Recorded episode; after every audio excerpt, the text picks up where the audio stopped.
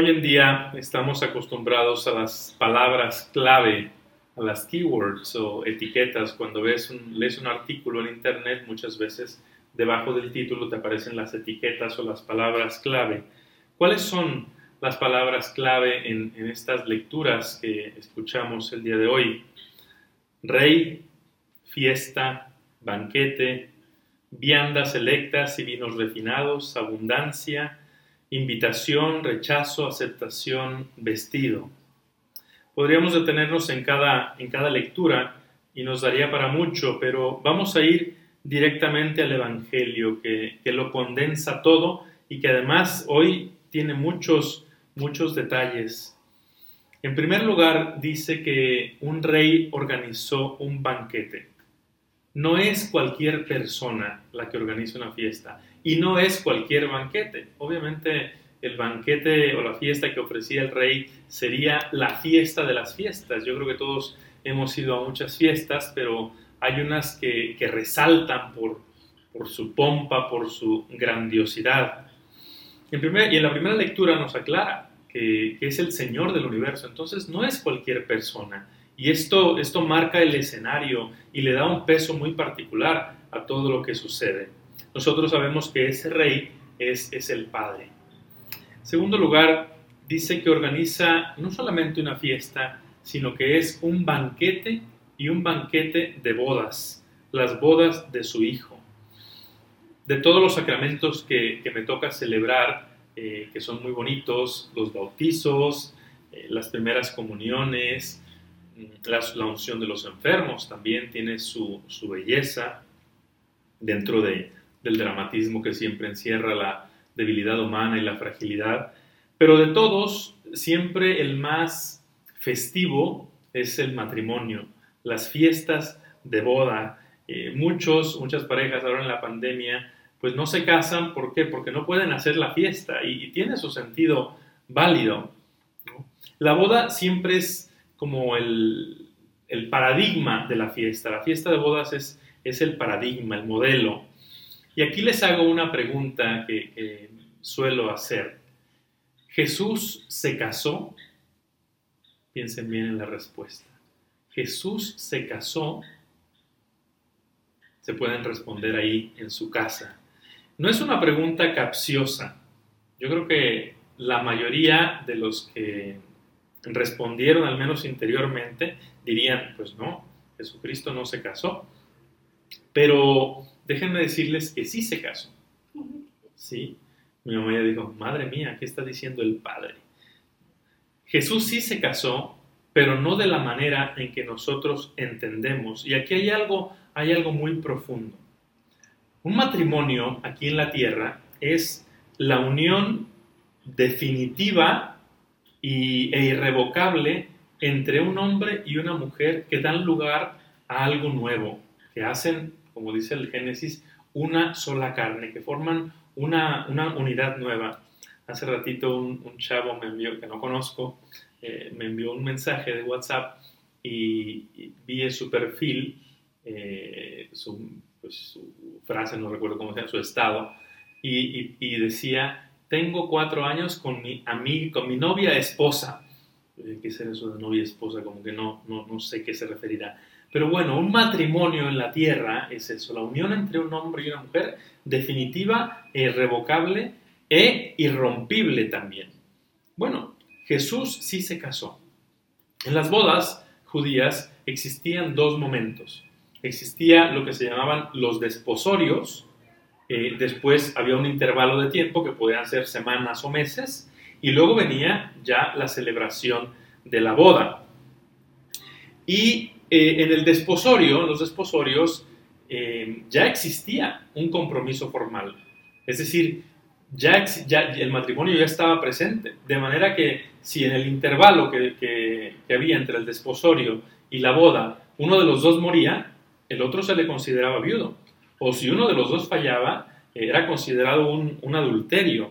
Entonces, que es como vivían Jesús, perdón, José y María.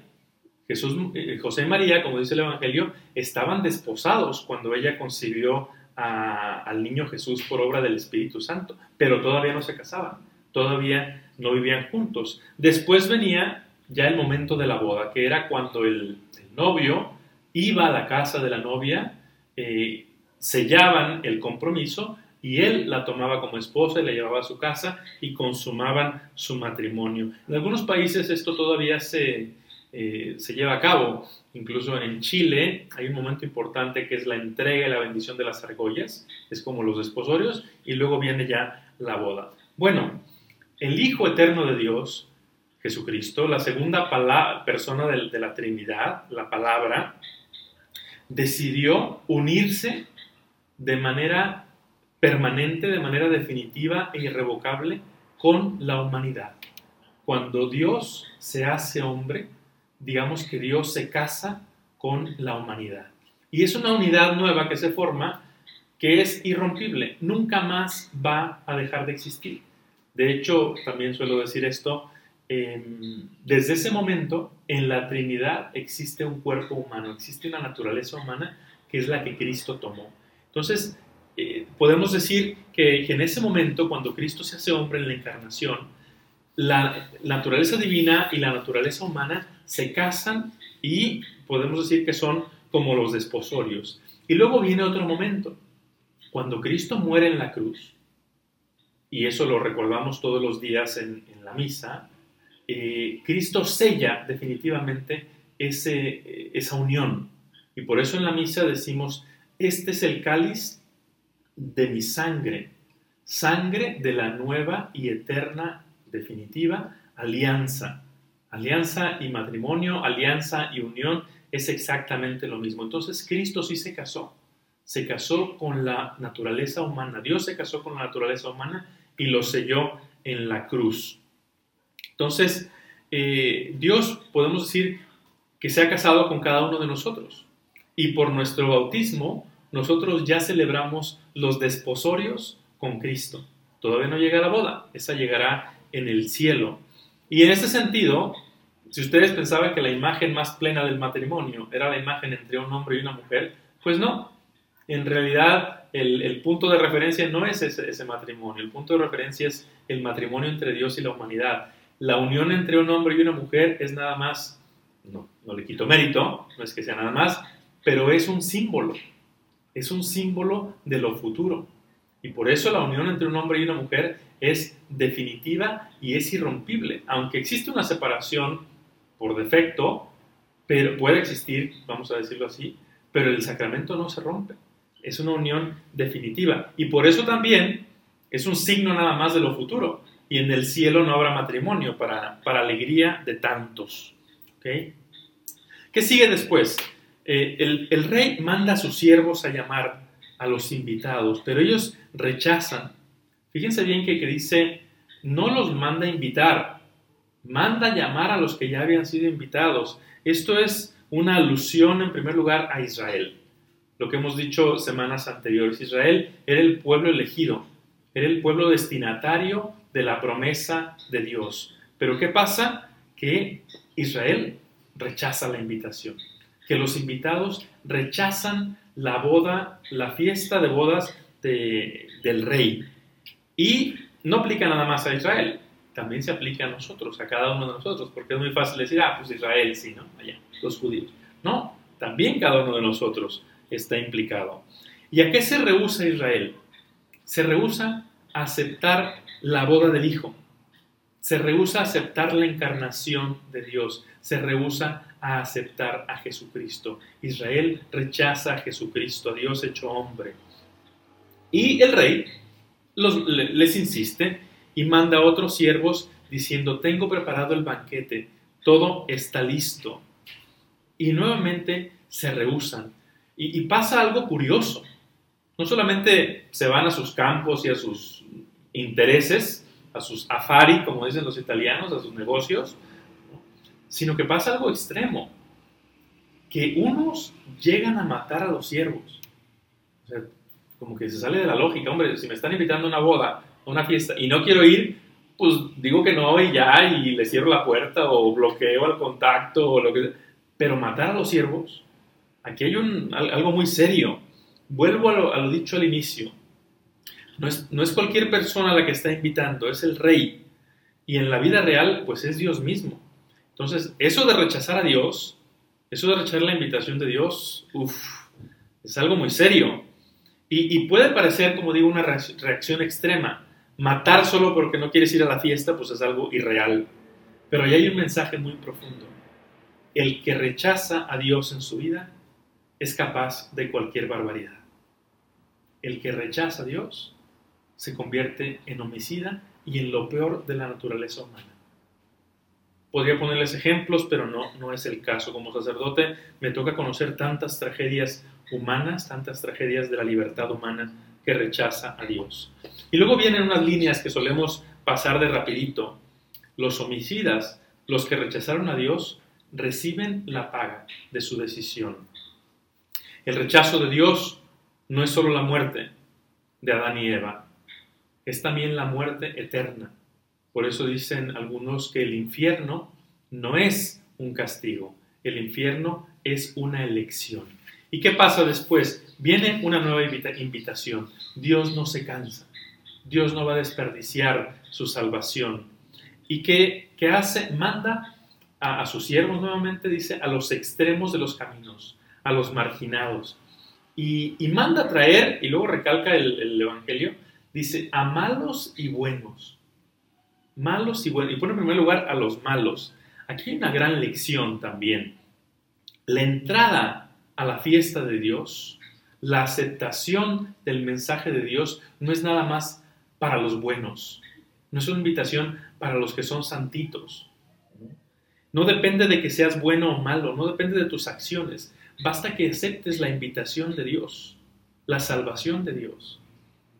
Por eso la, salvación eterna no depende de tus méritos, es un don, es un regalo. Monseñor Munilla dice algo muy sabio. Dice, lo peor que puede hacer el hombre no es pecar.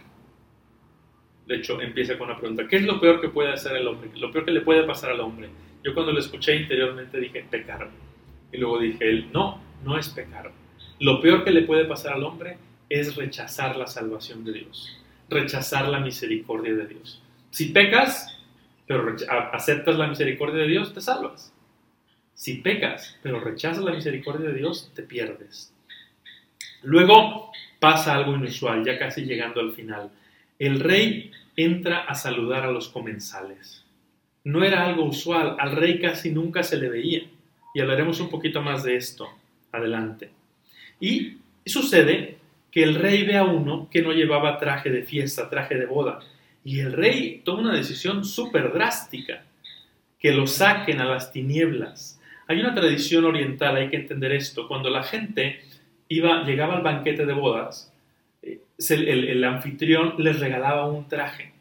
Era como un, distintivo de esa boda. Eh, así como ahora en las fiestas de boda te regalan todo tipo de cosas, a las mujeres les regalan sandalias para que se las pongan cuando ya no aguantan los tacones ya eh, tienen los, nombres de los, o las iniciales de los novios, etc. Bueno, acá les regalaban un traje de, fiesta, que todos se tenían que poner. Era como un signo de comunión, de pertenencia, de, integración. Y obviamente, pues si el anfitrión era rico, pues regalaba un traje de fiesta eh, digno, no era una telilla ahí nomás cualquiera.